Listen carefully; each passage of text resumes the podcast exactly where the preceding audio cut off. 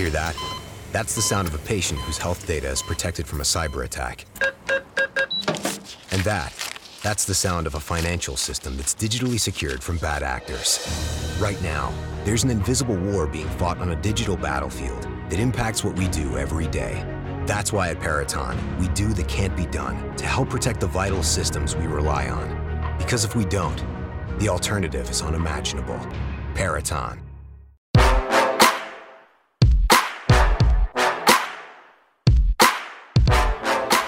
Olá, sejam bem-vindos a mais um Entre Fatos, o Entre Fatos 0020.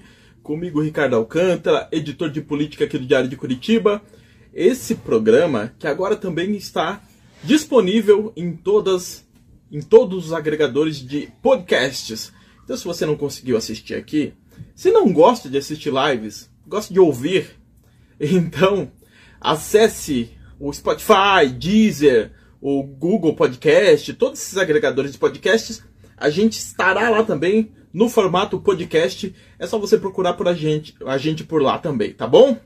É, vou mandar aqui o convite para os meus companheiros de live para falar sobre o assunto de hoje. Vamos, vamos encontrar os companheiros por aqui.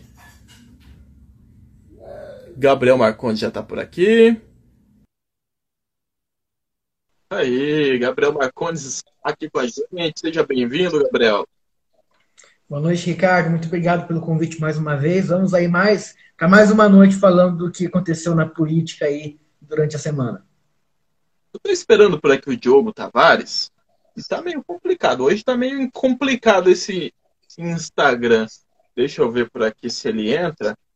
Enquanto isso, eu vou falando aqui o nosso tema, Gabriel, que agora estamos também em todos os agregadores de podcasts. Se o pessoal quiser ouvir a gente por lá, também pode ouvir. É só procurar o Entre Fatos nos agregadores de podcast, Spotify, Deezer, ó, fazendo propaganda aqui dos agregadores, ó. Apple Podcast, Google Podcast, toda essa cambada aí. É só procurar por a gente e acompanhar por lá também o Entre Fatos. Tem uns episódios muito legais. Tem um que está bombando lá, que é a genealogia dos partidos políticos, que foi feito por esse jovem aqui também, ó. Tá bombando por lá. Então, acompanhem por lá, tá bom? É... Assunto de hoje: PEC da reforma eleitoral. E para falar sobre esse assunto, Gabriel Marcondes, cientista político, mestrando em ciência política pela Universidade Federal do Paraná, estuda política comparada com foco em organizações partidárias. Esse cara sabe tudo desse assunto que a gente vai falar hoje. Mais uma vez, seja bem-vindo, Gabriel. Obrigado, Ricardo. Obrigado mais uma vez pelo convite. Vamos junto aí falar sobre a reforma. Ricardo, é, quero deixar registrado para quem está assistindo aqui, ó, quem nos acompanha, que faz muito tempo que eu não vejo um, um resultado, sabe? Um output, uma saída, um, algo que sai da, do Congresso Nacional tão bom, tão benéfico e tão construtivo há muito tempo. Porque essa reforma, essa reforma foi discutida na Câmara com um monte de jabuti, um monte de, de, de né, ah, distritão, coligação, não sei o quê, e ela sai do Senado como um grande avanço. Vamos discutir aqui pontualmente, né, acho que são ao todo aí oito, nove tópicos que valem, oito, nove tópicos que valem a menção aí, mas não tem ponto negativo, Ricardo. Sabe? Não tem ponto negativo. É, uma, é um avanço, é uma evolução, é um passo à frente da reforma de 2017 que acabou com as coligações, Ricardo. Olha só. É, então vou dar um, um panorama aqui para quem não acompanhou, para quem não viu nada sobre essa PEC. O Senado aprovou na última quarta-feira, né, 22, a proposta de emenda à Constituição da reforma eleitoral que traz mudanças nas regras para as eleições no país. Aí a gente tem que acalmar um pouco, porque para poder passar a valer essas mudanças, eles vão ter que promulgar ali antes do dia 2, né? Que tem aquele limite de um ano antes das eleições. O Isso. texto agora ele segue para essa promulgação para a mesa do Congresso, uma sessão conjunta ali com os deputados da é, Câmara e o Senado. Por se tratar de uma PEC, não é preciso, não é preciso o nosso presidente referendar, dar a assinaturinha dele. E para valer nas próximas eleições, como eu disse, tem que, até o dia 2 de outubro, tem que fazer isso. Tem que estar tá tudo certinho, tudo nos trinques para rodar. Para evitar, evitar que o texto retornasse à Câmara, também houve concessões ali no Senado. A relatora da PEC, a senadora Simone Tebet, Santa Simone Tebet do Mato Grosso do, do MDB do Mato Grosso do Sul, ela decidiu manter o texto final e foi para a votação do plenário apenas, e a, apenas os pontos de concordância entre os deputados e senadores. Foi um, um bem bolado ali. Essa é a introdução. Para a gente começar nosso bate-papo, vou adicionar o Diogo Tavares, que diz disse um comentário para não se assustar com a cara de jacaré. Vamos colocar ele por aqui. Aí. E aí, pessoal? Está aí. É, bicho. Diogo Tô aqui, jacarezado. Seja muito bem-vindo. Valeu, pessoal doutorando em ciência política entrando aqui no nosso bate-papo. Já fiz aqui um bem bolado sobre, dando um panorama ali sobre o que, que a gente vai falar hoje. E já vou emendar a pergunta aqui para o Gabriel. Quais são as mudanças das regras para as eleições com a aprovação dessa PEC, assim, que chamaram a atenção de cara, Gabriel? Bom, primeiramente, manteve proibidas as coligações nas eleições proporcionais, né? As coligações não voltaram. Ah, também impuseram uma condição ali de anuidade para o STF, para o TSE. Antigamente saía muita, é, muita regra, muita, muito melindre é, há poucos dias, há pouco tempo, há poucos meses da eleição, e acabou isso. Assim como a Câmara e o Senado têm um ano para aprovar regras para a eleição do ano seguinte, o TSE e o STF também né, vão, ser, vão ser regidos por essa anuidade. E também uma coisa que eu considero muito importante, Ricardo, que não é não é ruim, embora possa parecer, é que foi facilitada a troca partidária entre os deputados, certo? Agora, se houver anuência, se houver anuência do querer. partido político para troca do, para a saída do deputado, entendeu? Agora vai ser permitido. É, isso facilita um pouco, deixa o jogo um pouco menos truncado. E isso também vai favorecer, Ricardo, por exemplo, é, pós-eleição pós -eleição de 22, quando o quadro partidário começar a se institucionalizar novamente, né, nós vamos ter um julgamento no número de partidos se essas regras vigorarem, né, nós teremos incorporações, agora mesmo estão discutindo aí a incorporação do DEM, a fusão do DEM com o PSL, né, antevendo as mudanças que serão aprovadas, é, eu creio que esse dispositivo vai facilitar a dinâmica dos deputados no, nesse, nesse, nesse processo de mudança de partido. Bom, uma questão assim bem pontual é que a mudança da mudança da, da posse, né, sai do 1 de janeiro e aí o presidente começa dia 5, os governadores começam dia 6. Para mim não é tão bom pessoalmente, porque eu gosto de ir para Brasília na posse, que a primeira é feriado, então a gente vai lá, assiste, né? Eu tive o privilégio de estar em Brasília em duas posses presidenciais, mas, enfim, isso vai. Agora só se tira férias, né? Bom, e aí tem mais mudanças que eu gostaria de discutir, né? A, incluso nessa PEC, que é a, o peso 2 para voto em mulher e negro na distribuição do fundo partidário, né? E também esta PEC foi acompanhada por um projeto de lei, que foi votado à parte, que muda duas coisas muito importantes. O número de candidatos a deputados estaduais, federais e vereadores, distritais também, e também muda, ou deixa eu ver aqui que mudou. Hum, ah, mais importante que para mim que sou fissurado em fórmula eleitoral, muda a regra de distribuição da sobra.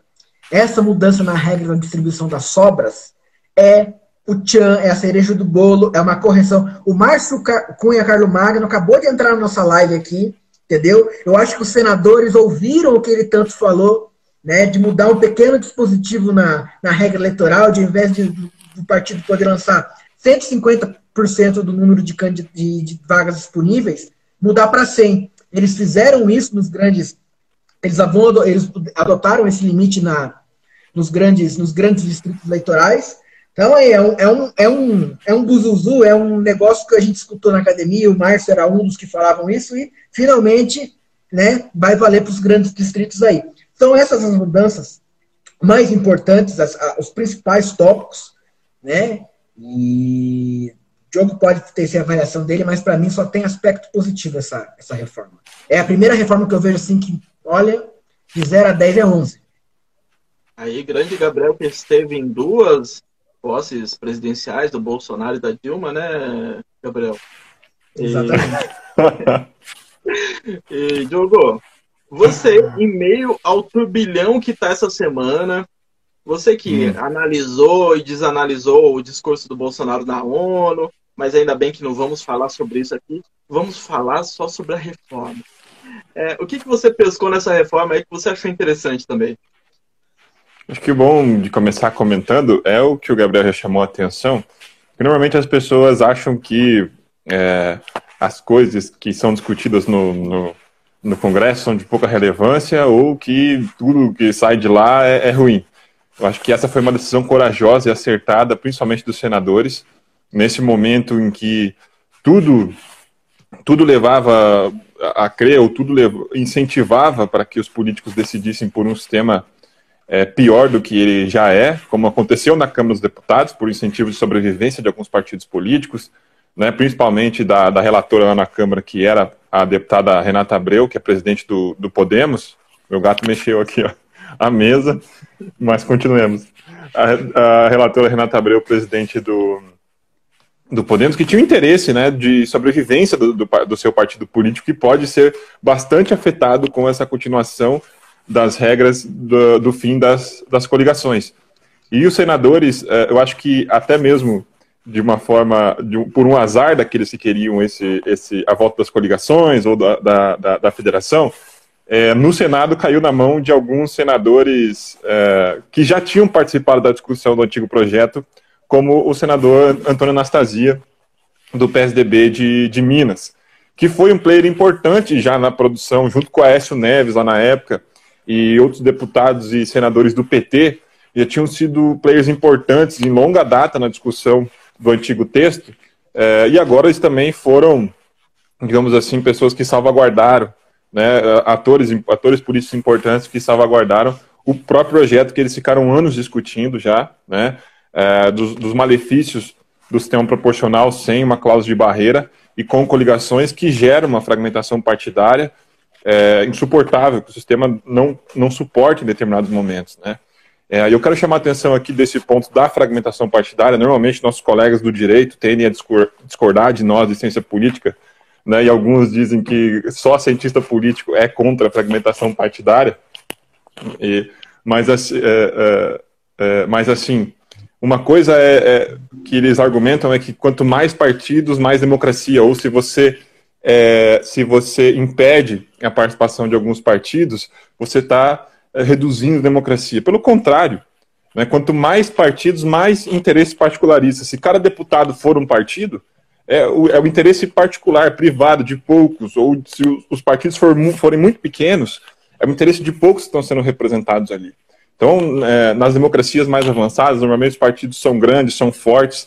Né? O Gabriel que estuda partidos são organizações tradicionais que é, têm penetração social, que uh, tipos de trabalhos sociais que são bastante interessantes. A gente comenta sempre lá na universidade alguns grupos, é, os partidos sociais democratas europeus, né, que, que são enraizados na sociedade, os partidos democratas cristãos em alguns países né, que, que estão, é, são enraizados e têm papéis super importantes na construção de agendas nacionais amplas, né, e não no interesse particular de determinados grupos. Então, me desculpem, meus colegas é, do direito, mas não tem nada a ver esse negócio de quanto mais partidos, mais democracia. Pelo contrário, quanto um número excessivo de partidos pode gerar uma representação muito particularista é, ou de, de, de, grupos que tomam ali ou criam determinado partido. Isso não tem nada a ver com mais democracia, pelo contrário, é, corrói a democracia é, a, é, e a democracia perde qualidade nesse sentido e não ganha qualidade. E não quer dizer que as pessoas não vão poder mais montar partidos, quer dizer que uma cláusula de desempenho, desculpe me estender, mas só para concluir, quer dizer que uma cláusula de desempenho vai é, estabelecer parâmetros para que partidos políticos recebam recursos públicos. Senão, vira uma festa. O cara eh, abre uma portinha aí, diz que é um partido político, consegue as assinaturas e recebe, passa a receber dinheiro público, né, milhões de, de, de reais, para fazer o que quer também, sem transparência. A gente já comentou aqui de casos como o, o do, do, do PROS, o presidente do PROS, que na prestação de contas, enfim, foram ver também as posses do partido ali, tinha carro, helicóptero, coisa do tipo. A gente comenta sempre do, do PCO, que é um partido com pouca expressão eleitoral, né, que é, é praticamente um clube de leitura que recebia fundo público para sustentar ali pessoas que eh, não têm disposição nenhuma para disputar a eleição ou para é, é, influenciar no debate público eleitoral ou de uma maneira, de uma agenda ampla, como a gente está falando aqui. Partidos políticos vão poder ser criados, mas para receber dinheiro público, para participar de, para ter tempo de TV, para estar na mídia, vão ter que ter desempenho, vão ter que penetrar na sociedade e buscar esse desempenho para conseguir é, esse recurso. Polêmica, polêmica. Vamos ter que achar um, uma pessoa do direito aí para ter uma réplica. É, entrando por aqui, ó. Fernando Zelinski. Fernando Zelinski, que participou aqui com a gente. Em breve vamos falar de novo sobre patrocinar. Como se patrocina. Inclusive, Ricardo, para não esquecer esse momento que você falou, vamos chamar então uma réplica do direito. Eu, eu vou dar uma dica cultural adiantada, além da minha dica cultural. Tem um, um, um, vídeo no YouTube do Fernando, do cientista político Fernando Limonge, jantando o ministro Barroso sobre esse assunto, né? Sobre esse e outros assuntos, sobre o sistema eleitoral, né, sobre questões que o Barroso acreditava que mudando na, as regras geraria incentivos que a própria ciência política descobriu que não tem nada a ver. Né? Então tem debates muito interessantes sobre esses pontos de vista no, no YouTube. Então já adiantando uma dica cultural aqui, Fernando Limões jantando Barroso num debate no Sebrap. É uma dica cultural bem bacana. Cuidado com a plataforma que você vai procurar, colocar Fernando jantando, Barroso. Não, não, não está assim, não está assim. É um debate do professor Fernando Limoges com o ministro Barroso no SEBRAP. exatamente. É... Mandando um abraço pro pessoal que está entrando por aqui. Andrea Bene... Benetic. Benete, foi nossa professora. Benete, um Andréia, Benete. É, eu tenho dificuldades com nomes né? por aqui ela tá falando, esses cientistas políticos são top, top, top. Ó, oh, estão com moral com a professora, hein? Já falei aqui do Fernando que entrou. Ó, oh, você recebeu a caneca já, Gabriel? Não. Essa caneca da promessa, hein? Chega o, o Natal, chega o peru do Natal, mas não chega essa caneca. O Fernando Zeninski também não recebeu, então tá tudo certo. É que do Gabriel eles estão é, imprimindo o Marcelinho Carioca lá. É, exatamente. Do Fernando vai o Rogério Senna, se eu não me engano, né? O Rogério Senna, é isso mesmo. Você que está entrando aí quiser mandar sua pergunta, hoje o nosso assunto é a bendita da reforma que aconteceu, que foi votada na última quarta-feira, a reforma eleitoral, que tem tudo para começar a valer nas próximas eleições. Vai depender se eles vão dar uma corridinha ali para promulgar essa, essa PEC e ela tá cheia de pontos positivos, segundo esse senhorzito aqui, ó, o senhor Gabriel Marcondes. Deixa eu só ler mais um comentário, Gabriel. É, o Fernando disse que está esperando até outubro de 2022. É, pode, espere mais um pouquinho. E daqui a pouco chega. A gente já providenciou algumas aí, ó, ô, Fernando. Tem uma ali na casa do, do Diogo, tem uma aqui também. A gente já vai começar a distribuir aí para os nossos amigos que participaram aqui com a gente. Daqui a pouco chega, hein? Bonitinho assim, ó. Ó, fazer a propaganda. E aqui tem a logo do Diário de Curitiba. Chegar uma canequinha para você bonitinha. E para fazer um agrado, né? A pessoa passou um tempão aqui, a gente falando, perguntando, inquirindo o Fernando. Tem que fazer um agrado aqui pro pessoal. Voltando ao assunto. É, Gabriel, peguei num, num, ponto aí que você falou sobre o peso 2 no voto das candidaturas negros e mulheres. O que, que significa na prática? Porque você falou assim, e eu, como sou um leigo, eu não sei nada de política. Eu tô aqui, eu caí de paraquedas aqui, ó. Eu não sei nada. Eu queria saber o que, que significa na prática para mim que não sei nada. Peso 2 peso dois nesse voto, o que, que significa? Bom, é, isso partiu já da Câmara, foi, foi sancionado pelo Senado, né, passou pelo Senado também, que é o seguinte, eles agora, é, para a distribuição do fundo eleitoral, do fundo partidário, né, que são fundos distintos, mas que são distribuídos é, sob regras semelhantes, eles incluíram um dispositivo que vai avaliar o desempenho eleitoral direto, não não o tamanho da bancada. mas o voto nos seus candidatos. E é muito interessante o peso 2 de, de candidatos negros e mulheres pelo seguinte: nós temos problemas sérios. É, falo por experiência própria de quem ajuda a organizar a montar chapa, é uma coisa que eu gosto de fazer. É muito difícil, Ricardo. É muito difícil você. Vou, vou usar o exemplo de Colombo no trabalho. Hear that? That's the sound of a patient whose health data is protected from a cyber attack. And that, that's the sound of a financial system that's digitally secured from bad actors. Right now, there's an invisible war being fought on a digital battlefield that impacts what we do every day. That's why at Peraton, we do the can't be done to help protect the vital systems we rely on. Because if we don't, the alternative is unimaginable. Peraton. Hear that? That's the sound of a patient whose health data is protected from a cyber attack. And that, that's the sound of a financial system that's digitally secured from bad actors. Right now, there's an invisible war being fought on a digital battlefield that impacts what we do every day. That's why at Peraton, we do the can't be done to help protect the vital systems we rely on. Because if we don't, the alternative is unimaginable. Peraton. São 17 cadeiras na Câmara, certo?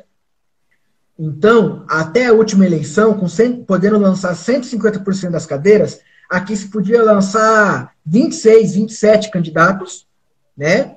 E aí, cara, oito, nove mulheres. São trocentos partidos lançando candidaturas, né? E nem todo partido consegue, consegue preparar, formar e até mesmo buscar mulheres candidatas, certo? E aí nós temos, nós chegamos àqueles, naquele problema sério, que é a regra incentiva a candidatura laranja.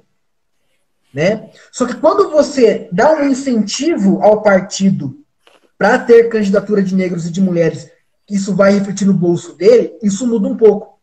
Não só por, por, por agora ter essa poder contribuir com, com, com o orçamento do partido, mas também porque agora diminuiu o número de candidatos. Quando a gente reduz de 150 para 100, agora em Colombo vai poder lançar 17 candidatos mais um, né? Que é o número de cadeiras, número de, de cadeiras no distrito, mais um. Então, 18. Um terço de 18 vai ter que lançar aí seis mulheres, certo? É, e aí, seis mulheres, 12 homens.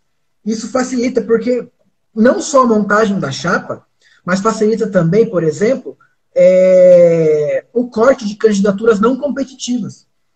Né? Porque tem muito, tem muito candidato né? Aqui, eu peguei um exemplo aqui que em cidades de grandes distritos, de, em grandes distritos, grandes cidades que poderia, o partido poderia lançar 45 candidatos, né? Vai poder passar, vai poder passar a lançar 31. Isso facilita muito, isso vai tornar as eleições mais limpas, vai, sabe, aquela oferta de candidaturas, vai, vai diminuir.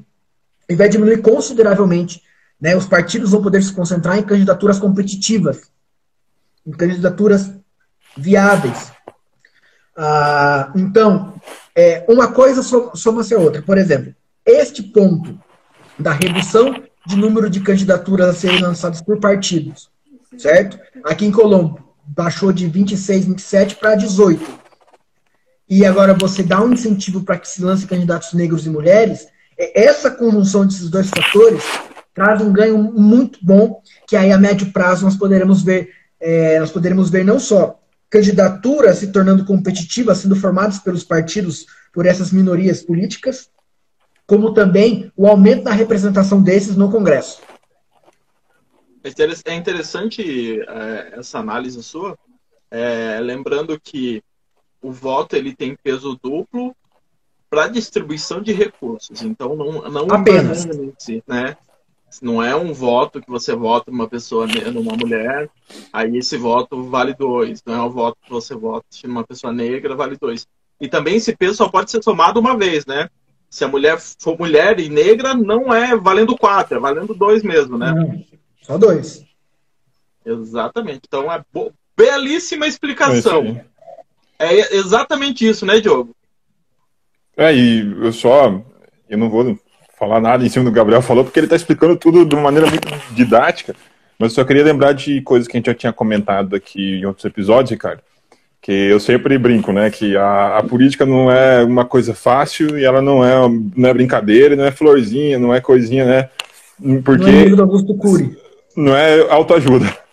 Porque se a gente quer mudar as coisas, a gente tem que criar incentivos, né, que forcem os partidos a fazer, que forcem os atores políticos que estão envolvidos em todo o processo a fazer as coisas e que se eles não fizerem serão punidos de alguma forma, né? Não no sentido punitivo de cadeia, ou coisa do tipo. Mas eu acho que a, a pior, a, a, pior punição para um, um, político é a perda de mandato, é você não poder estar tá competindo ali, né? Um, um, político sem mandato é um empresário sem empresa. É um negócio que para eles uma derrota eleitoral ou a, a, ser impedido de participar já é uma punição muito muito forte. E essa regra ela é, é muito interessante porque agora sim, de fato, as candidaturas laranjas não, não vão valer a pena né? Os partidos vão ser obrigados a, com menos partidos no futuro, né? os partidos vão, vão ser obrigados a buscarem candidatos mulheres, é, mulheres não só mulheres brancas, mas mulheres negras também, né? É, candidatos negros e como eles ter, como o desempenho desses candidatos eles é, vão, vão fazer diferença na distribuição de recursos, os partidos vão buscar treinar esses candidatos, vão buscar investir nesses candidatos, porque investir nesses candidatos e candidatas, significa ter mais recurso lá na frente, significa ter mais recurso de fundo partidário e de fundo eleitoral. Então, é, é muito boa essa, essa regra, Ricardo, Gabriel, como o Gabriel é, explicitou, porque agora sim, é um enforcement, né? é, uma, é algo que força com que isso seja, que isso, que isso ocorra, né? E os partidos que não investirem nisso vão, vão ficar para trás. Então, é, eu acho sim, Ricardo, é positivo. É, por enquanto vocês só estão falando coisas boas dessa reforma, hein? Tô vendo que é tudo bem. Porque, aí... cara, até agora, como eu falei, foi um, foi um ato de, de digamos assim, até de coragem de alguns senadores no, no meio de, de, de só no, de notícia ruim, né? De a manutenção, porque os, os deputados. O Gabriel, a gente conversava sempre, né? Quando foi aprovado lá em 2017, o Gabriel chamava atenção assim: olha, é, o que garante que nesse cenário fragmentado, uma, uma uma cláusula de barreira começou muito, muito fraquinha, com 1,5%, muito baixa, que garante que nesse cenário de que elegeu essa porrada de partidos de novo em 2018, esses partidos, esses, esses é, deputados e deputadas vão se movimentar para voltar para o sistema antigo, aqueles que lhe beneficiaram. Isso foi, e foi isso que aconteceu, né? Nas nossas conversas a gente tinha, já adiantava isso, e foi isso que na Câmara dos Deputados aconteceu. Né, e ultimamente o Senado tem tomado assim alguma tem tomado algumas atitudes né, de, de, de contrapeso, é, de contraponto ali à, à, Câmara dos Deputados, tem sido muito importante. De fato, o Senado finalmente tem servido como uma casa revisora. E é, não é que a gente está aqui puxando o saco de político, pelo contrário, a gente tá, tem que ressaltar que o Senado serviu para aquilo que ele ele está ali para fazer, né? E é, também colocar aqui nas nossas análises, como pessoas que acompanham esse, esse, não só a política do dia a dia, ali, os corredores, mas buscam analisar, né, sabendo dos corredores, buscam analisar isso, trazer essas informações importantes, como a dos players. Caiu na mão da Anastasia lá no Senado, ele era um dos autores da, da, da, da, da proposta antiga, é claro que ele defendeu a sua proposta, né? É, ah, ser, vamos ser ingênuos o suficiente para acreditar que o cara é, ah, beleza, mudar lá na Câmara, vai, vamos, vamos aprovar aqui. Claro, ele, a política é isso, criou sua coalizão ali de defesa da, da própria proposta, foi, articulou muito bem, colocou outra, é, conseguiram emplacar a, a Simone Tebet como relatora, que é uma outra senadora importante hoje, ali nesse, nesse meio, e foi tudo muito bem articulado para manter a regra de, de 17. É importante vocês dois pontuando que abre as portas para candidatura de mulheres que sejam competitivas e fecha as, fecham as portas para possíveis fraudes assim. Interessante analisar essa, essa parte. Abrindo aqui para o pessoal que está comentando, o Fernando Zelinski está falando. Já estou pensando nos possíveis benefícios para a governabilidade. O que a rapaziada pode comentar a respeito? Podemos esperar um NEP menor? Me digam primeiro o que, que é essa sigla, NEPP menor. Aí depois vocês comentam. Começa pelo Gabriel. O NEP, o NEP é uma. Ah, desculpa, posso, posso explicar? O NEP? Pode, pode. Vamos lá. O NEP é uma, é uma medida é, muito conhecida na ciência política, que é um, um valor, é, digamos assim. É, é me fugiu a palavra, mas é, em vez de nós contarmos os partidos em valores reais, né, a gente tem lá 30 partidos no legislativo, esse valor real é um valor de partidos legislativos. O NEP é uma medida para que se conte os partidos efetivos, ou seja, aqueles que têm poder de veto.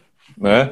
Uma, uma, uma contagem é, mais simbólica, digamos assim, do número de partidos com poder de veto naquele parlamento.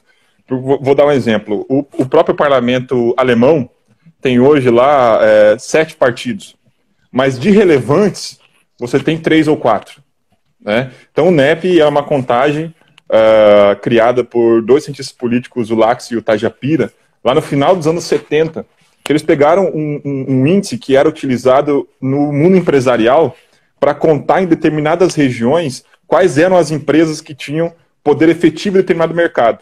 Né? Então, ah, aqui nesse, nesse bairro, nós temos é, oito padarias, mas cinco padarias são de fato competitivas nesse mercado. Então, eles pegaram esse número que era um número muito conhecido no âmbito da economia, da administração, e, e trouxeram para o âmbito da política para uh, eh, ter essa noção de partidos efetivos, que de fato têm poder de veto dentro do parlamento.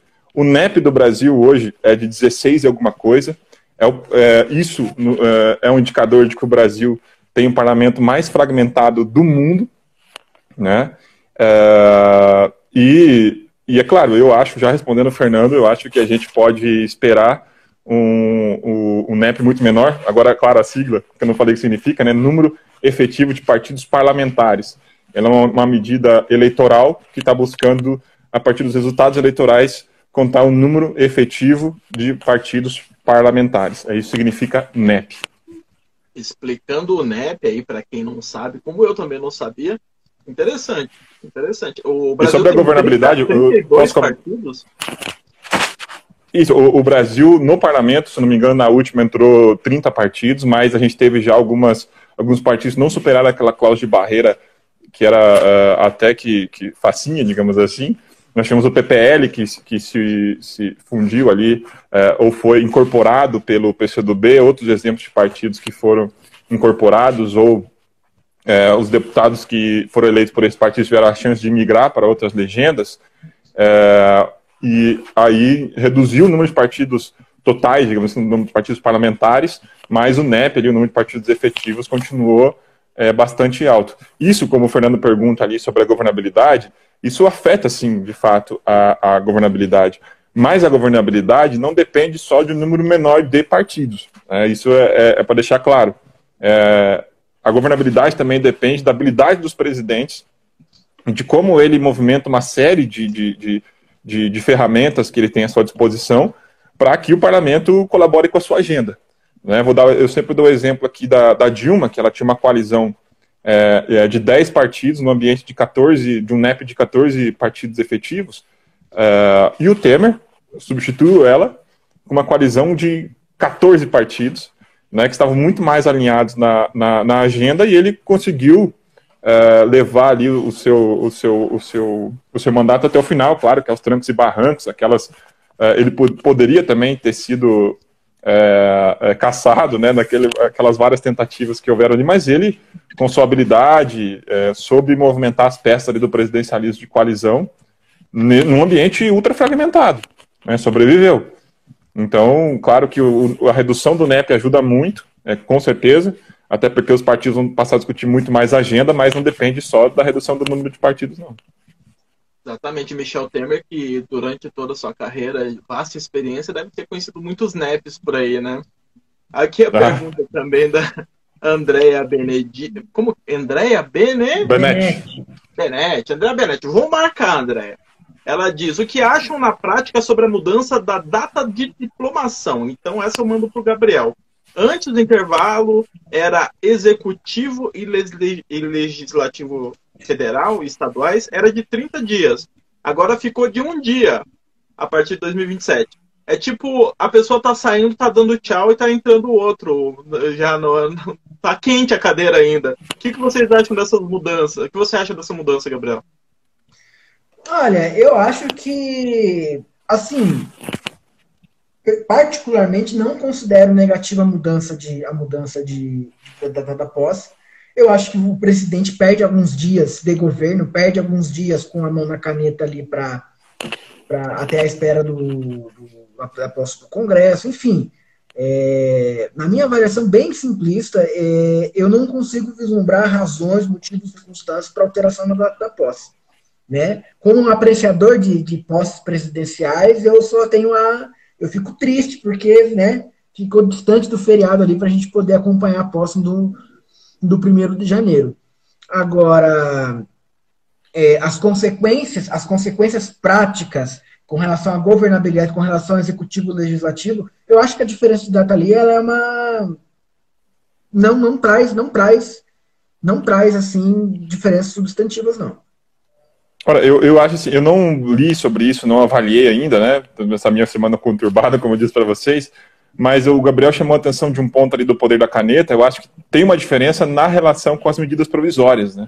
Porque essa diferença de posse de um mês, o, o Congresso estava em recesso e o presidente ali tinha um mês de Congresso em recesso para editar medidas provisórias. Medida provisória é aquele tipo de, de, de, de peça legislativa em que, a, partir de que o governo uh, apresenta ela passa a, a, ela tem poder de lei, né? Até que o legislativo avalie ela num prazo de até 45 dias, é, podendo renová-la lá, lá para frente. Agora eu não me lembro se é, agora é uma falha minha para a gente consultar no regimento, na Constituição, se de fato as medidas provisórias que os presidentes editavam em janeiro já passavam a valer em janeiro, em um período de recesso parlamentar. Eu acho que se sim, eu acho que aí essa é uma das diferenças, digamos assim, que, se, que pode ser até benéfico né, para o presidente não ficar ali um mês com, com esse poder de caneta na mão. A Benete pode até nos ajudar se ela tiver ainda aí. Não, é um poder, é um meizinho ali de poder absolutista, né? Não tem ninguém aqui para tesourar as minhas MPs, vamos meter é, MP. Fica ali como um barãozão editando medida provisória e o, e o Congresso tem, né, até o Congresso voltar. Então, acho que, acho que nesse sentido tem uma relevância, assim, essa, essa, essa, essa mudança de, de regra. É, André está dizendo aqui boas observações, salvo engano, não conta no recesso, mas regimento interno é muito fácil é. de mudar. É, eu, eu não tinha essa concepção, eu não lembrava mesmo. E eu, eu, não, eu, não, poderia errar, porque a, a Bernete foi minha professora de direito constitucional. então por eu isso que eu não confirmei também. Eu também fiquei na dúvida, porque lembro do. Joguei do na honestidade intelectual aqui, lembrava. Medidas. Eu lembro do Lula assinando e já é, assumindo, já assinando medidas. E eu já, fui, já pesquei a dos Estados Unidos, que o nosso amigo Biden, no, no primeiro dia ele já assinou um monte também, né? Mas lá é diferente daqui, enfim, é, misturou, é, misturou minha cabeça nessa, nesse ponto, nesse ponto exato. Ela está dizendo aqui, show, muito, está muito, está, essa live está muito boa. Cara, eu tô com um problema de vista, sinceramente. Olha, Ricardo. Próximo, é, já tá chegando a hora, não tem jeito, não tem jeito. Vou ter que aumentar aqui o, a fonte para tudo em caixa alta para poder ajudar. Fidelidade partidária. É, essa parte aqui, ela ficou conhecida como Tabata. Tô brincando, né? Como Tabata, não. Emenda Tabata. É... essa fidelidade aqui lá deu uma mudada, né? Diz que se o, o partido ele aceitar a saída do, do vereador, do deputado, ele não perde mandato. Teve umas mudancinhas ali. O que, que você pescou nessas mudanças na fidelidade partidária? É, chamam nela de emenda Tabata, né? Da Tabata Amaral, o litígio que ela teve com, com o PDT, enfim. Eu, eu também concordo, Jace. Acho que a Tabata leva mais pedra do que de fato é mérito dela, sabe? É, tudo bem que a frustração com ela foi muito grande, mas assim, é, a pedrada ali é, é, é, eu considero mais nervosa do que de fato a deputada. Ah, a Tabata voltou. Nossa, parece que a Tabata é testa de ferro de um monte de gente que se elegeu no mesmo discurso, na mesma, né, com o mesmo discurso, com os mesmos grupos, mas a Tabata está na frente levando pedrada, enquanto aí o Rigoni, com tantos outros que votam pior, igual ou pior do que ela, passam assim, ó, de boa. Gabriel, só, só, só aproveitando que você falou disso, que a gente sempre brinca, né, parafraseando o nosso deputado aqui do, do, do Paraná, Zeca Dirceu, tem momentos que o pessoal, tem um pessoal aí que é Tigrão com a Tabata e Tchutchuca com, com, os de, com deputados homens que tomam as mesmas decisões e agem do, da mesma maneira, não sofrem tanto quanto a Tabata vem sofrendo pressões e, e, e ataques. Né? Exatamente. Lembrando que o, aquele ator falou aquelas coisas muito deploráveis no, no Twitter, falando que ia bater na, na deputada, umas coisas bizarras. Por que, que ele não vai bater nos, deputados, nos outros deputados? Eu, eu, eu é, é bizarrice, é machismo mesmo. É, é machismo encarado, é. na cara dura. É, Mas, enfim, com relação, a, com relação a, a, a, essa flexibilização, é assim, ela flexibiliza por um lado, mas ela não resolve a situação da Tabata. Porque ela diz. Hear that? That's the sound of a patient whose health data is protected from a cyber attack. And that, that's the sound of a financial system that's digitally secured from bad actors. Right now, there's an invisible war being fought on a digital battlefield that impacts what we do every day. That's why at Peraton, we do the can't be done to help protect the vital systems we rely on. Because if we don't, the alternative is unimaginable. Peraton. Se for de comum acordo com partido. Se não for, vai para STF. Agora, eu vou falar uma coisa para vocês. Para mim, essa mudança torna a regra muito mais clara, porque é, até então tudo era para o STF. Agora não. O partido, o, partido e o deputado podem ter uma relação, podem resolver isso numa reunião dentro do partido.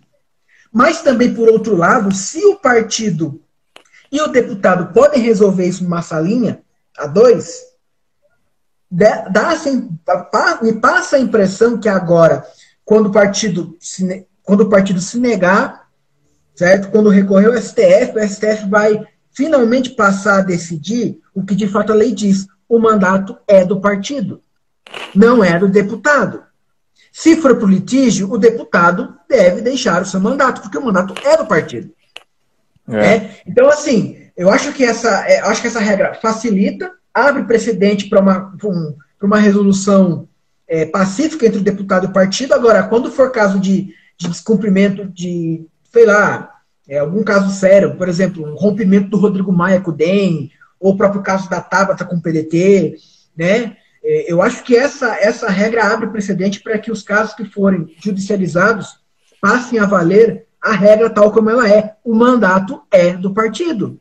Tem que ser do partido. Os deputados, as pessoas têm que entender. O mandato é do partido, que assume o suplente. Entendeu? Né? Então, eu acho que é, tornou essa, essa questão da, da, da, fidelidade da troca partidária mais simples, mais fácil, né? E também acho que agora os processos a serem judicializados terão essa, poderão ter mais vezes essa posição aí do da cadeira ser do partido, que é isso para quem é da área sabe que se chovendo molhado. Já pegando essa, é. essa ponte, de Eu, eu, só queria comentar. Ah, pode, desculpa. Não, vai, pode, falar, pode comentar que aí eu emendo a pergunta para você. Não, porque, de fato, eu acho que o, o, Gabriel chamou a atenção. Eu, na minha opinião, assim, uma questão bem particular, eu prefiro que essas decisões sejam tomadas politicamente por pessoas que têm voto para isso, que têm representação para isso, do que a gente jogar na mão de um juiz ali, de, ou de, de 11 juízes ali, que tenham para a jurisprudência deles. Então, eu acho que quanto mais esse tipo de decisão for para o âmbito da política, do, dos partidos, da negociação entre deputados dos próprios partidos, eu acho positivo isso, né? a gente tirar da jurisprudência do, do juiz e, e, trazer, né? Porque assim, é, vamos ser sinceros, a, a, as últimas decisões, sempre a regra está lá dizendo que o mandato é a cadeira do partido, mas as decisões por jurisprudência, assim, por decisão do juiz, sempre acabam beneficiando os deputados. Então, assim, é, agora deixa as coisas mais, mais claras. Então, emendando aqui, aproveitando, a gente fez uma live aqui falando sobre o caminho do voto na urna eletrônica. Então, eu queria fazer uma pergunta falando do caminho do poder do voto. Você vota numa pessoa. Eu, por exemplo, votaria numa feminista. Uma feminista do PT na época que seria coligado. E o PT estava coligado com o PP, por exemplo. Mundo das teorias aqui, ó, das hipóteses. Eu votava nessa feminista. Essa feminista não alcançava o consciente. Ia, entrava os votos, ficava na sobra lá, tem aquela mistura, né? E o meu voto ia acabar indo para um cara de extrema direita, um evangélico fundamentalista, um, um, um, é uma pessoa religiosa fundamentalista. Meu voto ia acabar naquilo, ia acabar naquele lugar. O que, que mudou agora com o fim da coligação? Não vai ter coligação, não vai ter federação. E mudou também a regra ali das sobras, ô Diogo. O que, que acontece nesse caminho do poder do voto agora? O meu voto vai parar eu onde de... eu quero? Eu vou deixar as sobras para o Gabriel explicar, mas eu já vou também fazer outra dica cultural. Esse livro aqui do professor Jair Nicolau, Representantes de quem? Os descaminhos do seu voto na urna à Câmara dos Deputados que ele falava justamente disso que o Ricardo é, perguntou aqui de uma maneira excepcional, como, um, como ele mesmo falou, um cidadão que tem dúvidas sobre o sistema eleitoral e não entendia esse descaminhos do voto, né? E, e o professor Jair Nicolau, de uma forma muito didática, um cientista político que estuda eleições, estudou a história das eleições no Brasil, escreveu esse livro pós-impeachment de 2016, pós-impeachment da Dilma, quando as pessoas não entenderam que Congresso era aquele que estava falando que seu voto era por Deus, pela família, pelo filho, pela mãe, pela avó, pelo papagaio, pelo cachorro, sendo que é, muitas vezes ele não vota nesse tipo de gente, mas a, a, as coligações, a regra eleitoral levava essas pessoas, levavam essas pessoas para lá. Então, assim, Ricardo, é, sistemas eleitorais eles devem ser muito bem pensados, porque a democracia, uma das coisas que a democracia deve pensar é como ela vai recrutar os seus representantes. Então, o recrutamento dos seus representantes é uma das coisas mais importantes de se pensar nas democracias. Né? Ah, no caso do Brasil, como um país muito plural, um país de extensão territorial continental, né, se defende muito né, que o voto é, é proporcional é o, o, voto adequado para que a gente é, consiga representar de uma maneira, é, da, da melhor maneira possível, né, toda essa, essa, essa diferença, né, essa, que eu acho que é o que une o brasileiro, a diferença é o que nos une, né, a nossa capacidade de sincretismo, a nossa capacidade de conviver com a diferença, sempre uniu o brasileiro, e nos últimos tempos, que nos últimos tempos tem agido com tanto ódio, polarização e tudo mais, o nosso sistema, quando a gente vai pensar o sistema eleitoral, a gente tem que pensar nisso, como é que a gente vai, nesse ambiente, recrutar é, é, políticos da melhor maneira possível. E aí eu acho que sem coligações já é um caminho. Né? Agora eu acho que no futuro a gente vai ter que melhorar um pouco as regras também é, para questões internas aos partidos. Isso a gente vai ter que discutir no futuro sim, que mesmo os partidos sendo é, é, entidades de, é, de direito privado, eles recebem dinheiro público, então eles têm que estar sim abertos a, a, a discussão de mecanismos internos. Eu dou como exemplo o, essa, a, a, própria constituição das comissões e diretórios dentro dos partidos, né, comissões provisórias dos municípios, as comissões provisórias e diretórios dos estados, né, que a gente é, tem uma previsão de uma melhor pluralidade da participação de mulheres nos diretórios e nas comissões provisórias, por exemplo, que ainda é, é muito desigual. Né? Então, se os partidos querem receber dinheiro público, eles também têm que. É, a gente tem que também prever regras para isso. Então, Gabriel, e agora é com você. Ó. Os descaminhos do voto, que o Diogo mostrou até um exemplo da, de uma dica cultural, ali um livro que explica bem isso. Ó, o descaminho do meu voto, agora eu vou mudar. Eu votei num, num religioso fundamentalista não, não tem a coligação, mas a coligação já acabou. Aí cairia meu voto numa mulher feminista de esquerda que apoia o aborto. Meu Deus! Então, o descaminho do meu voto meio que acabou com o fim da coligação. Agora, tem mais chance das sobras ali caírem mais ou menos perto de onde eu quero? Não, na verdade, assim, é, as sobras não caem onde o eleitor quer. As sobras é, é resultado de um cálculo de uma equação, certo? Agora, realmente, com o fim da coligação, né, os partidos, por mais que eles busquem candidaturas que representem diversos bairros, diversas regiões do estado, é, pautas as mais diversas, é, o, o, seu voto de, vai primeiramente para o partido, e agora, como só vai dentro do partido, não tem mais a coligação que mistura é, diversas agremiações, a, pro, a, probabilidade do seu voto é, acabar indo para um deputado mais próximo do que você pensa é maior. Né? Não é 100% garantido, tem partidos aí que montam chapas né, que são umas verdadeiras quimeras, miscelâneas, mas é uma, é uma estratégia. Cada partido tem sua estratégia para montar sua chapa, né? Então, assim. Agora, quando a gente fala das sobras, a gente está falando de um cálculo, certo? Eu vou, eu vou aqui. É, é, essa parte é bem chata, e eu vou tentar explicar aqui. Vamos lá. Vamos supor Colombo. Colombo tem 10 cadeiras para vereador, certo? 10 e numa eleição para vereador teve 100 mil votos. Você pega os 100 mil votos e divide por 10, que é o número de cadeiras. Então, os tem mil. Mil é o quociente eleitoral, é o número de votos válidos dividido pelo, pelo número de assentos. Esse quociente eleitoral define o seguinte: mil. Os partidos que atingiram esses mil votos têm direito, têm direito a acessar as cadeiras. Certo? Um partido que fez 2 mil votos acessa duas cadeiras. Né? Há um partido que fez 3 mil votos acessa três cadeiras. Só que assim, Ricardo, as cadeiras, os, os, os votos não são redondos, né? os números não são redondos. Né? Essa distribuição é feita e nunca a, a, a, os assentos, e não é para ser mesmo, nunca os assentos são distribuídos entre partidos, é, entre partidos que atingiram esse número cheio. Aí quando não há, sabe o que se faz? Você pega todos os partidos, a votação de todos os partidos, divide pelo número de cadeira que, teve, mais um. Aplicou esse cálculo em todos os partidos, aquele que tiver o maior resultado tem direito à primeira sobra. Aí você aplica isso de novo a esse partido. Esse partido diminuiu o, o, o valor dele lá. Aí, a próxima sobra é do partido que tiver a, a, a, o número mais alto. Meu, é, é, um cálculo assim que eu, eu me desafiei a aprender a, eu me desafiei a aprender a fazer ele na mão. E eu sei fazer ele na mão.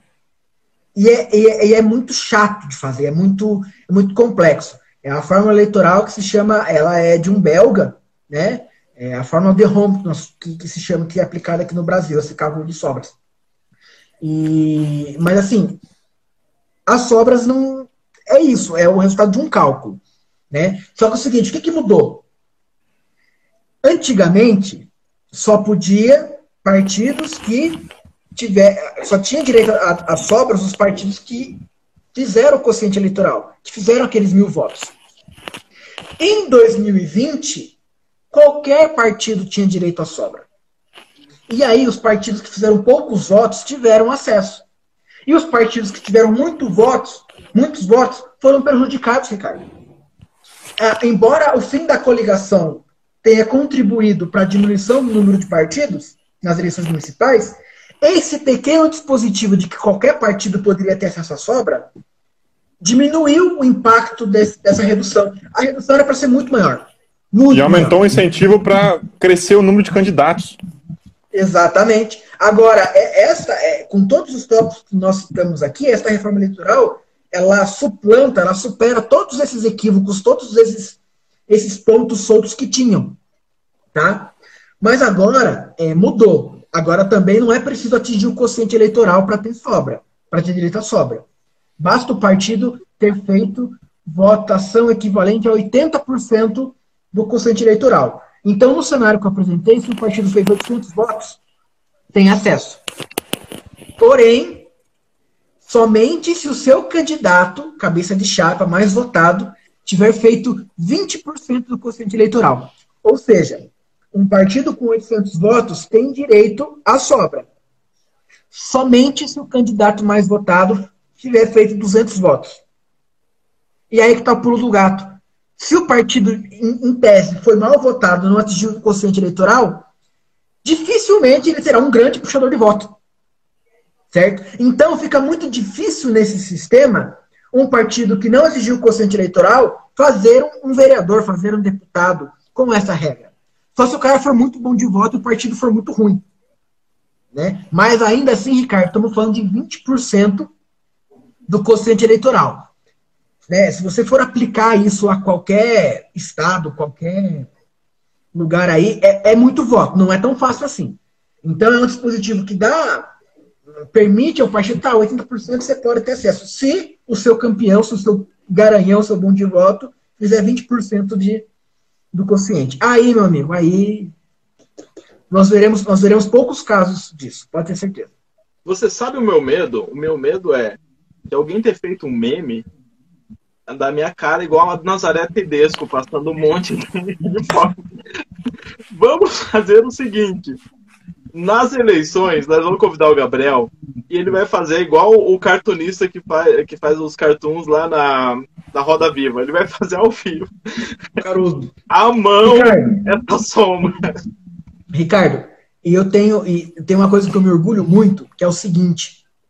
Nas eleições de 2018, eu fiz um, eu tive acesso a três, a três, esqueci o nome, highlights, não é? é trackings. Trackings é aquela variação, né? É, é momentâneo, é tipo assim, para onde está indo o voto. Só que isso geralmente tem dia a dia, ou semana a semana, ou a cada três dias, para o candidato executivo. Eu tive acesso a três trackings de dois institutos diferentes para deputado federal. E com base nesses dados, eu fiz uma projeção de quais seriam os possíveis deputados federais eleitos em 2018. E você sabe que 2018 foi uma eleição atípica, difícil, muita renovação. E eu consegui acertar 27, 28 dos 30 deputados eleitos. Então, assim, é, é assim, é. O Gabriel é nosso oráculo, rapaz. Não, oráculo não, porque não se faz ciência com oráculo, mas tipo assim, é, é uma vocação, é, é, não é uma vocação, é uma coisa que eu gosto de fazer, sabe? E eu, eu dificilmente repeti o sucesso que eu tive em 2018. Então, tá essa... Próximas eleições. Mas podemos fazer ao vivo, sim. Eu quero, eu quero fazer, eu quero fazer a gente acompanhando ao vivo aqui as apuração, as apurações de 2022. Fazendo o cálculo, fazendo o cálculo ali, igual o cartunista que faz na, no Roda Viva. É, Diogo, sua tela tá bem aberta aí. Você conseguiria pegar o, o comentário do Fernando, que para mim tá minúsculo? Deixa eu ver aqui, comentário do Fernando. O Fernando tinha falado aqui sobre a, o sonho dele para até 2030, que agora que a, acabou a coligação, que o Brasil adote a chamada lista fechada. Se quiser, a gente pode explicar aqui o que é a lista fechada também. Mas além da lista fechada, o mecanismo da lista zebrada. Que que é lista, podemos explicar também o que é a lista zebrada que a Geisa colocou aqui, que também é um sonho dela, que ela quer estar viva para que quando a lista zebrada acontecer no Brasil. Aí, uh, vamos lá. Teve mais comentários aqui, ó. A Geisa falou isso é muito bom. É, Gabriel me ensinou a fazer o cálculo das sobras. Agora vai ter que me ensinar de novo. E o, o, Fernando comenta aqui de novo, chamando o Gabriel de Gabriel Nash, uma mente brilhante. Só que esse negócio de, de cálculo e quebra os cientistas políticos, Ricardo, porque fazer cálculo ao vivo. Eu, nessa semana mesmo eu, tive, eu ministrei um mini curso e ali eu me desafiei a explicar um cálculo ao vivo e fazê-lo como forma do Excel. E aí me desafiei, é muito legal você desafiar essas coisas, né? Mas no, na verdade o Gabriel falou ali, é um, é um desafio e tanto, porque muitas vezes você faz na mão ali para que seja mais didático para um aluno, uma pessoa que está interessada a, a, saber, e é um desafio e tanto. Então, méritos do Gabriel como a pessoa que estuda isso daí, conseguir fazer e no, no sentido do quem sabe faz ao vivo, inclusive, né? Quem sabe fará ao vivo. Para aprender, para aprender eu fiz com, com papel e lápis na mão, 17 cadeiras, 10 sobras. Cara, depois que você faz isso, mas o mais importante é entender o princípio. Por que, que, tem, por que, que tem que ser a sobra? Por que, que tem que ter a sobra? Porque o quociente eleitoral, nem todos os partidos, tem muito partido, tem muito candidato. É difícil chegar ao quociente eleitoral. Né? É difícil dobrar o quociente, então. Então, se você não distribui todas as cadeiras pelo quociente, é preciso calcular as sobras. Né? E geralmente aí apenas 40%, entre 40% e 60% das cadeiras são preenchidas pelo quociente. O resto é sobra. E aí que está o pulo do gato. É como são distribuídas as sobras que fazem toda a diferença para a redução do número de candidatos, para a redução do número de partidos. Ricardo, eu, eu sei que a gente está caminhando para o final, eu posso aproveitar esse tempinho só para falar das questões da, da, lista ali que os colegas comentaram? Exatamente isso que eu ia perguntar. Lista ah, maravilha. zebrada. Eu fiquei imaginando aqui o que seria. Vamos lá. É. Eu falei agora há pouco sobre essa questão de quando a gente vai pensar um sistema político e a gente tem que pensar, e a nossa democracia, temos que pensar o sistema eleitoral e como recrutar né, da melhor maneira. E quando a gente pensa, quando os constituintes ou uh, o determinado país vai pensar o sistema eleitoral, vai reformá-lo, ele tem alguns princípios para pensar. Né? O quão o, o sistema eleitoral vai ser mais permissível ou menos permissível para que o eleitor, né, para o eleitor. Vou dar um exemplo. Então, as listas estão nesse, nesse sentido, os distritos também entram nesse sentido. Sempre falamos aqui dos Estados Unidos, né? São os chamados distritos uninominais. Então, nos Estados Unidos se desenha um distrito e se elege apenas um deputado nesse distrito pequenininho. Qual que é o incentivo, né? O chamado efeito mecânico. Apenas dois candidatos é, disputam essa única vaga ali no, nesse distrito porque é racional, né? Se tiver muito candidato ali, dispersa o voto e alguém vai, ser, vai se beneficiar disso. Então tem um efeito psicológico e mecânico de que é, dois candidatos, o efeito mecânico é a, prejudicar o terceiro partido, o terceiro candidato, e o psicológico de manter o seu voto ali para não, não desperdiçá-lo nos dois principais candidatos. Então, com o tempo, só dois, dois candidatos uh, permanecem ali naquela, naquele distrito, né? É, e aí, a questão da quando a gente transfere isso para isso é o sistema majoritário, quando a gente transfere isso para o sistema proporcional, onde os distritos são maiores, né, no caso do Brasil, cada estado é um distrito, né, no caso do Paraná, aqui, que elege é, trinta e tantos deputados, é, você tem que pensar como é que você vai elegê-lo, né, proporcionalmente. Aí você tem o modelo que nós utilizamos hoje, que ele é mais permissível, a chamada lista aberta.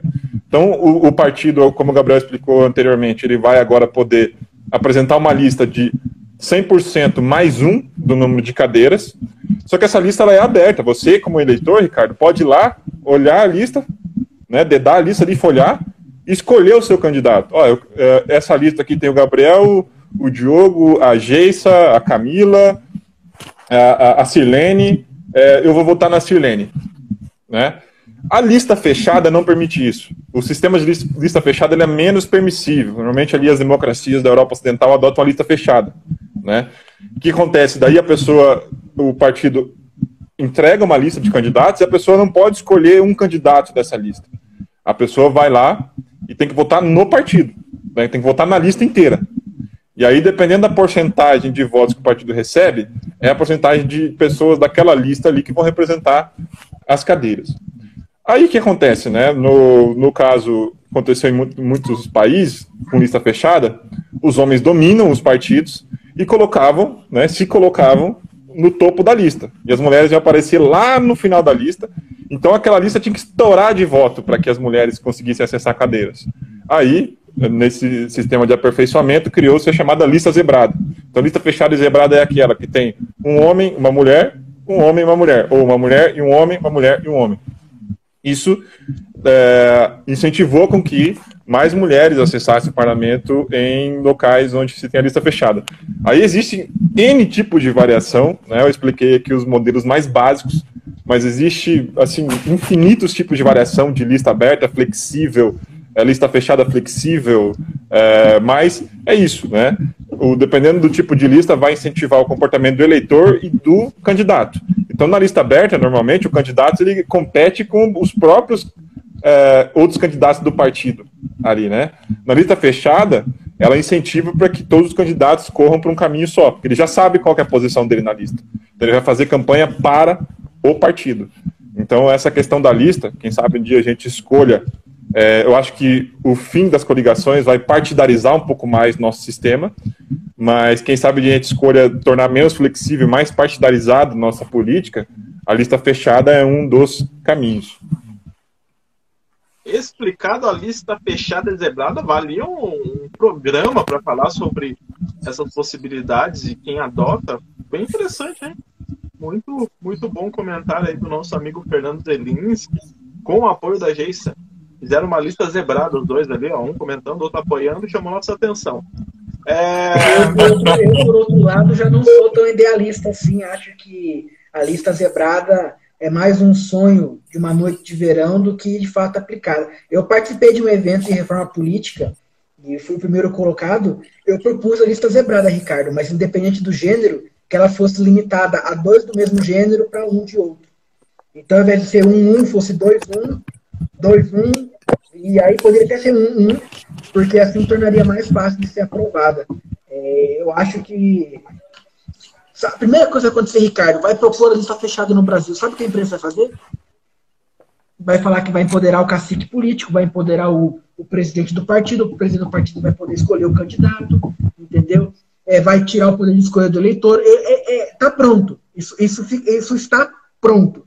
Eu sou adepto da lista fechada, né, da lista zebrada, mas acho que nós estamos assim a alguns milhares de quilômetros de distância da adoção de, uma, de um sistema como esse, infelizmente. Aí, ó, pro pessoal que estava já falando da lista, falando venceremos, eu gosto do Gabriel. O Gabriel sempre me disse, e sempre me diz, que ele é uma âncora. Você conta o um negócio pra ele, ele joga lá, bom.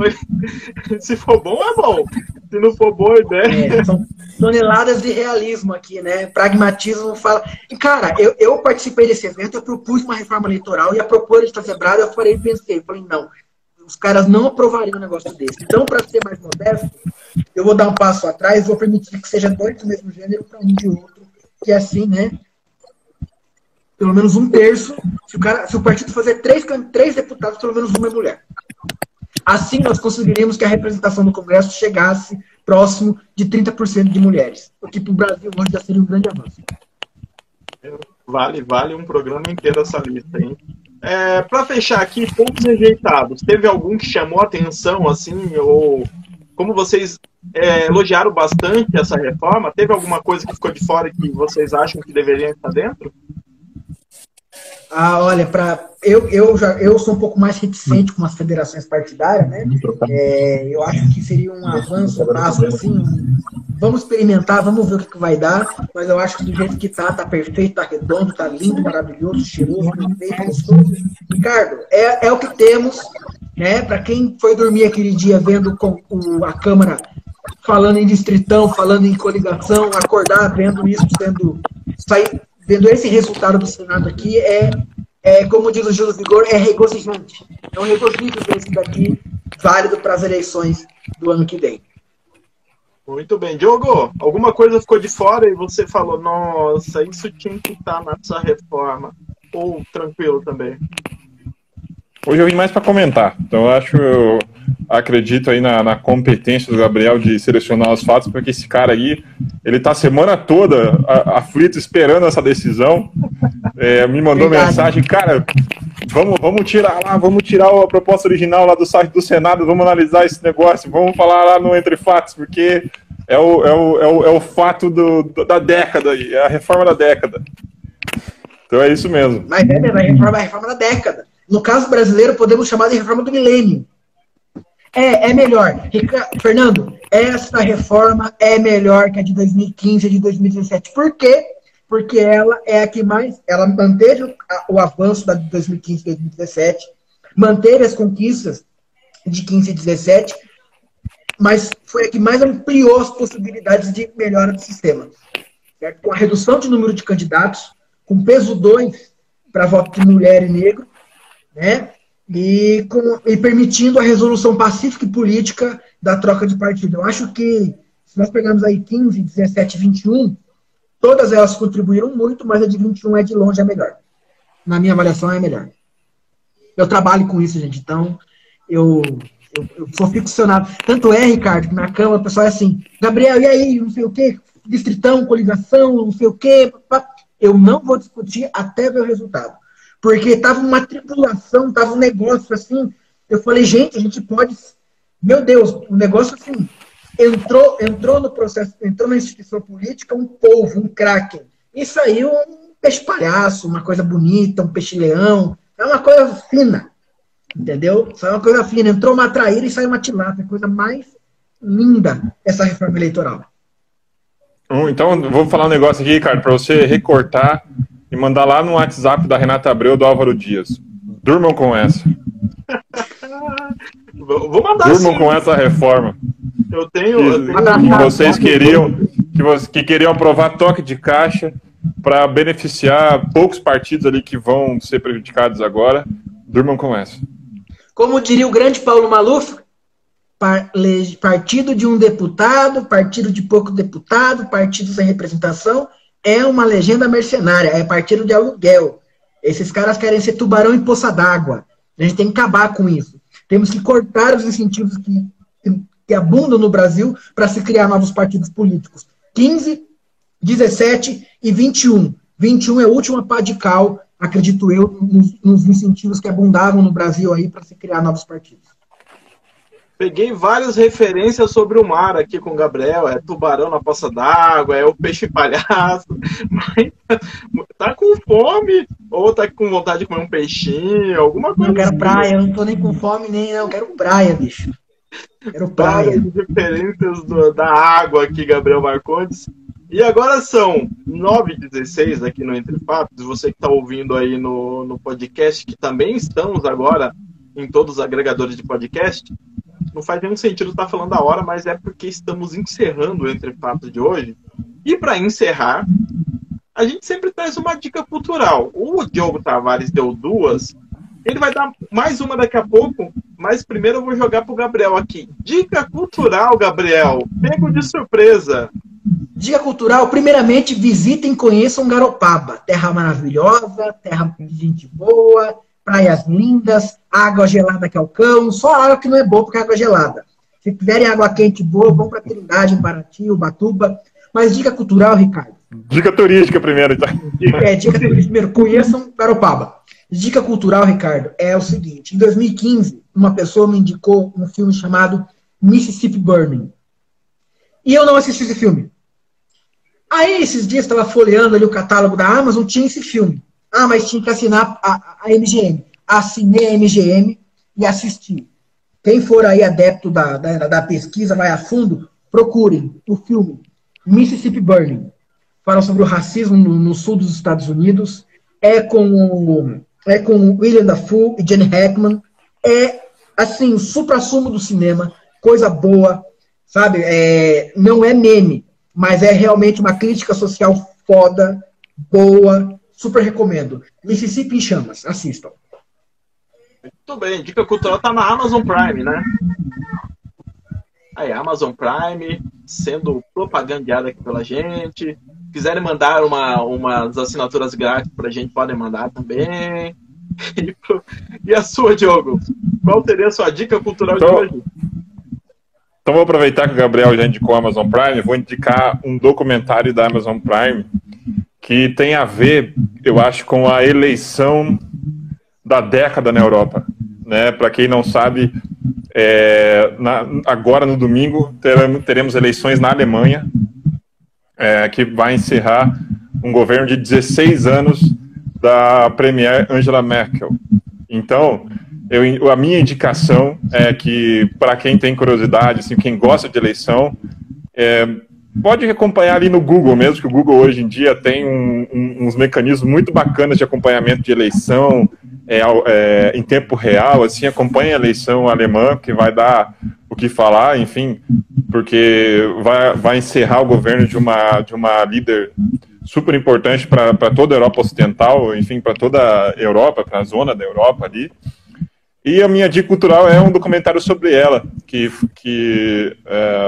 está disponível na Amazon, chama-se Angela Merkel, A Inesperada, de direção de dois eh, cineastas alemães, o Matthias Schmid- Schmitz e o Thorsten Kollner. É, eu já tive a oportunidade de ver alguns documentários sobre, sobre ela. Já- Angela Merkel tem uma história muito curiosa. né? Ela é líder hoje da eh, União Democrática Cristã, um partido conhecido como CDU. E ela tem uma história bem interessante que ela foi secretária de uma, de uma política desse partido ali, um pouco no pós-queda do Muro de Berlim.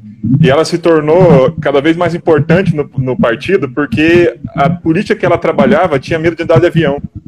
Então ela, sem medo de andar de avião, representava muitas vezes essa política nas reuniões, essa deputada nas reuniões, e ela foi ganhando importância ali no meio do, do, do, partido, representando essa deputada, uma pessoa que fala muito bem. Ela é conhecida, tem um termo já, inclusive, na Alemanha que chama-se merkelizar. Se você está merkelizando, é que você está falando de, é, explicando tanto uma coisa que a pessoa fica impressionada com você e você não quer mais discutir com ela. Então, o merkelizar é isso. A Angela Merkel é uma pessoa muito serena e ela é meio que uma mãe da Alemanha mesmo. Ela explica tanto uma coisa assim que a pessoa fala assim: nossa, essa pessoa é sensacional, eu confio nela, ela vai cuidar de mim. E isso mostra que o desempenho do seu partido foi muito mais relacionado ao seu personalismo do que, próprio, do que a própria máquina da CDU ali, que pós-Merkel vai ser uma, uma máquina de velhos de cabelos brancos, conservadores, que não sabem para onde levar, para é, onde reencaminhar os rumos do partido. Né? A Merkel é, entrou no governo com um partido lá na centro-direita, e trouxe o partido cada vez mais ao centro, reduziu ali a importância da social-democracia no, no, país, porque ela tomou o, centro-direita, a centro-esquerda. Então ela fez um, ela foi uma política muito importante, mas alguns analistas falam inclusive que ela despartidarizou a política alemã, que sempre foi muito partidarizada. Né? Isso traz é, prejudica um pouco a discussão de agendas e tudo mais.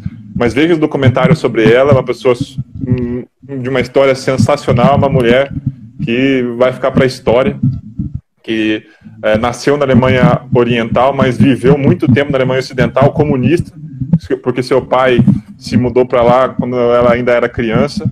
Enfim, tem uma história muito, muito interessante, a chanceler da Alemanha aí por 16 anos. Repetindo o nome do documentário, Diogo? Angela Merkel, a Inesperada. Repetindo o nome do filme, Gabriel Marcondes. Mississippi Burning, Mississippi em chamas. Para finalizar, Gabriel, você sente, você tem esse sentimento que os alemães têm com a, com a Premier, com o nosso presidente, Gabriel? Eu acho tanto a Angela Merkel água de salsicha sem sal pro meu gosto, quanto o, presidente. Inclusive, eu, eu, vou, eu vou falar uma coisa aqui. Na graduação eu falei, o Bolsonaro é carismático, quase fui linchado. O conceito de carisma não é você gostar da pessoa, o conceito de carisma é a capacidade dela de angariar, de angariar apoio ali pelos seus traços, pelos seus preceitos. Angela Merkel não é carismática. Inclusive, uma segunda dica cultural que eu dou. Vou colocar uma... um filtro aqui pro Gabriel, ó. né? A minha preferência eu vou, polêmica, eu vou lançar polêmica aqui. O Bolsonaro de 2018 era muito mais carismático do que a Angela Merkel dos últimos uh, anos. Polêmica! Primeiro, primeiro ponto.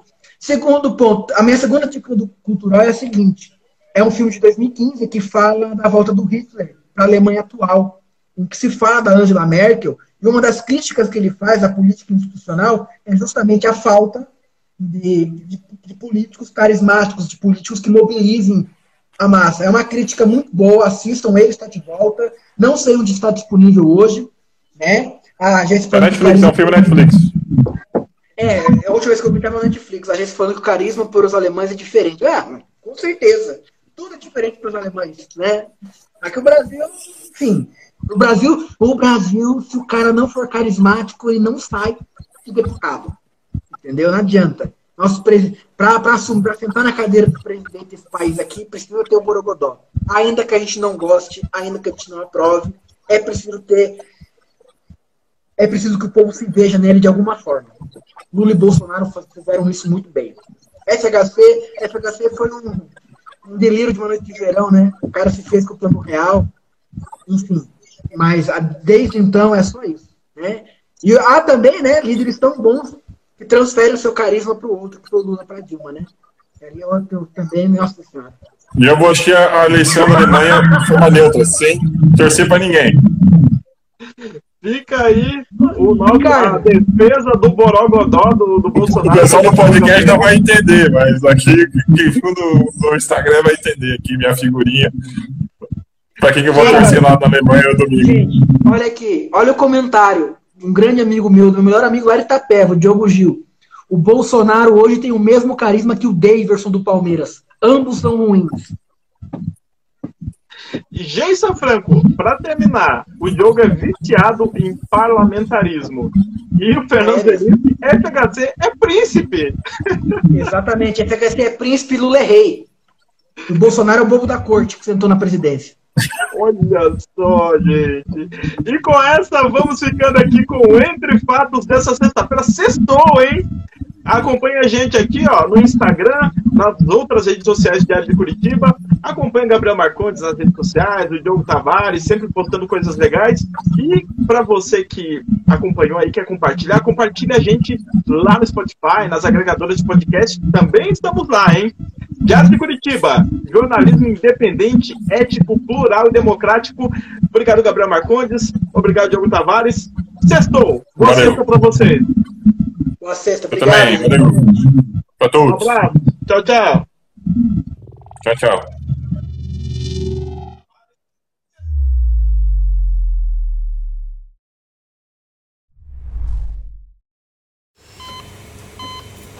Hear that? That's the sound of a patient whose health data is protected from a cyber attack. And that, that's the sound of a financial system that's digitally secured from bad actors. Right now, there's an invisible war being fought on a digital battlefield that impacts what we do every day. That's why at Paraton, we do the can't be done to help protect the vital systems we rely on. Because if we don't, the alternative is unimaginable. Paraton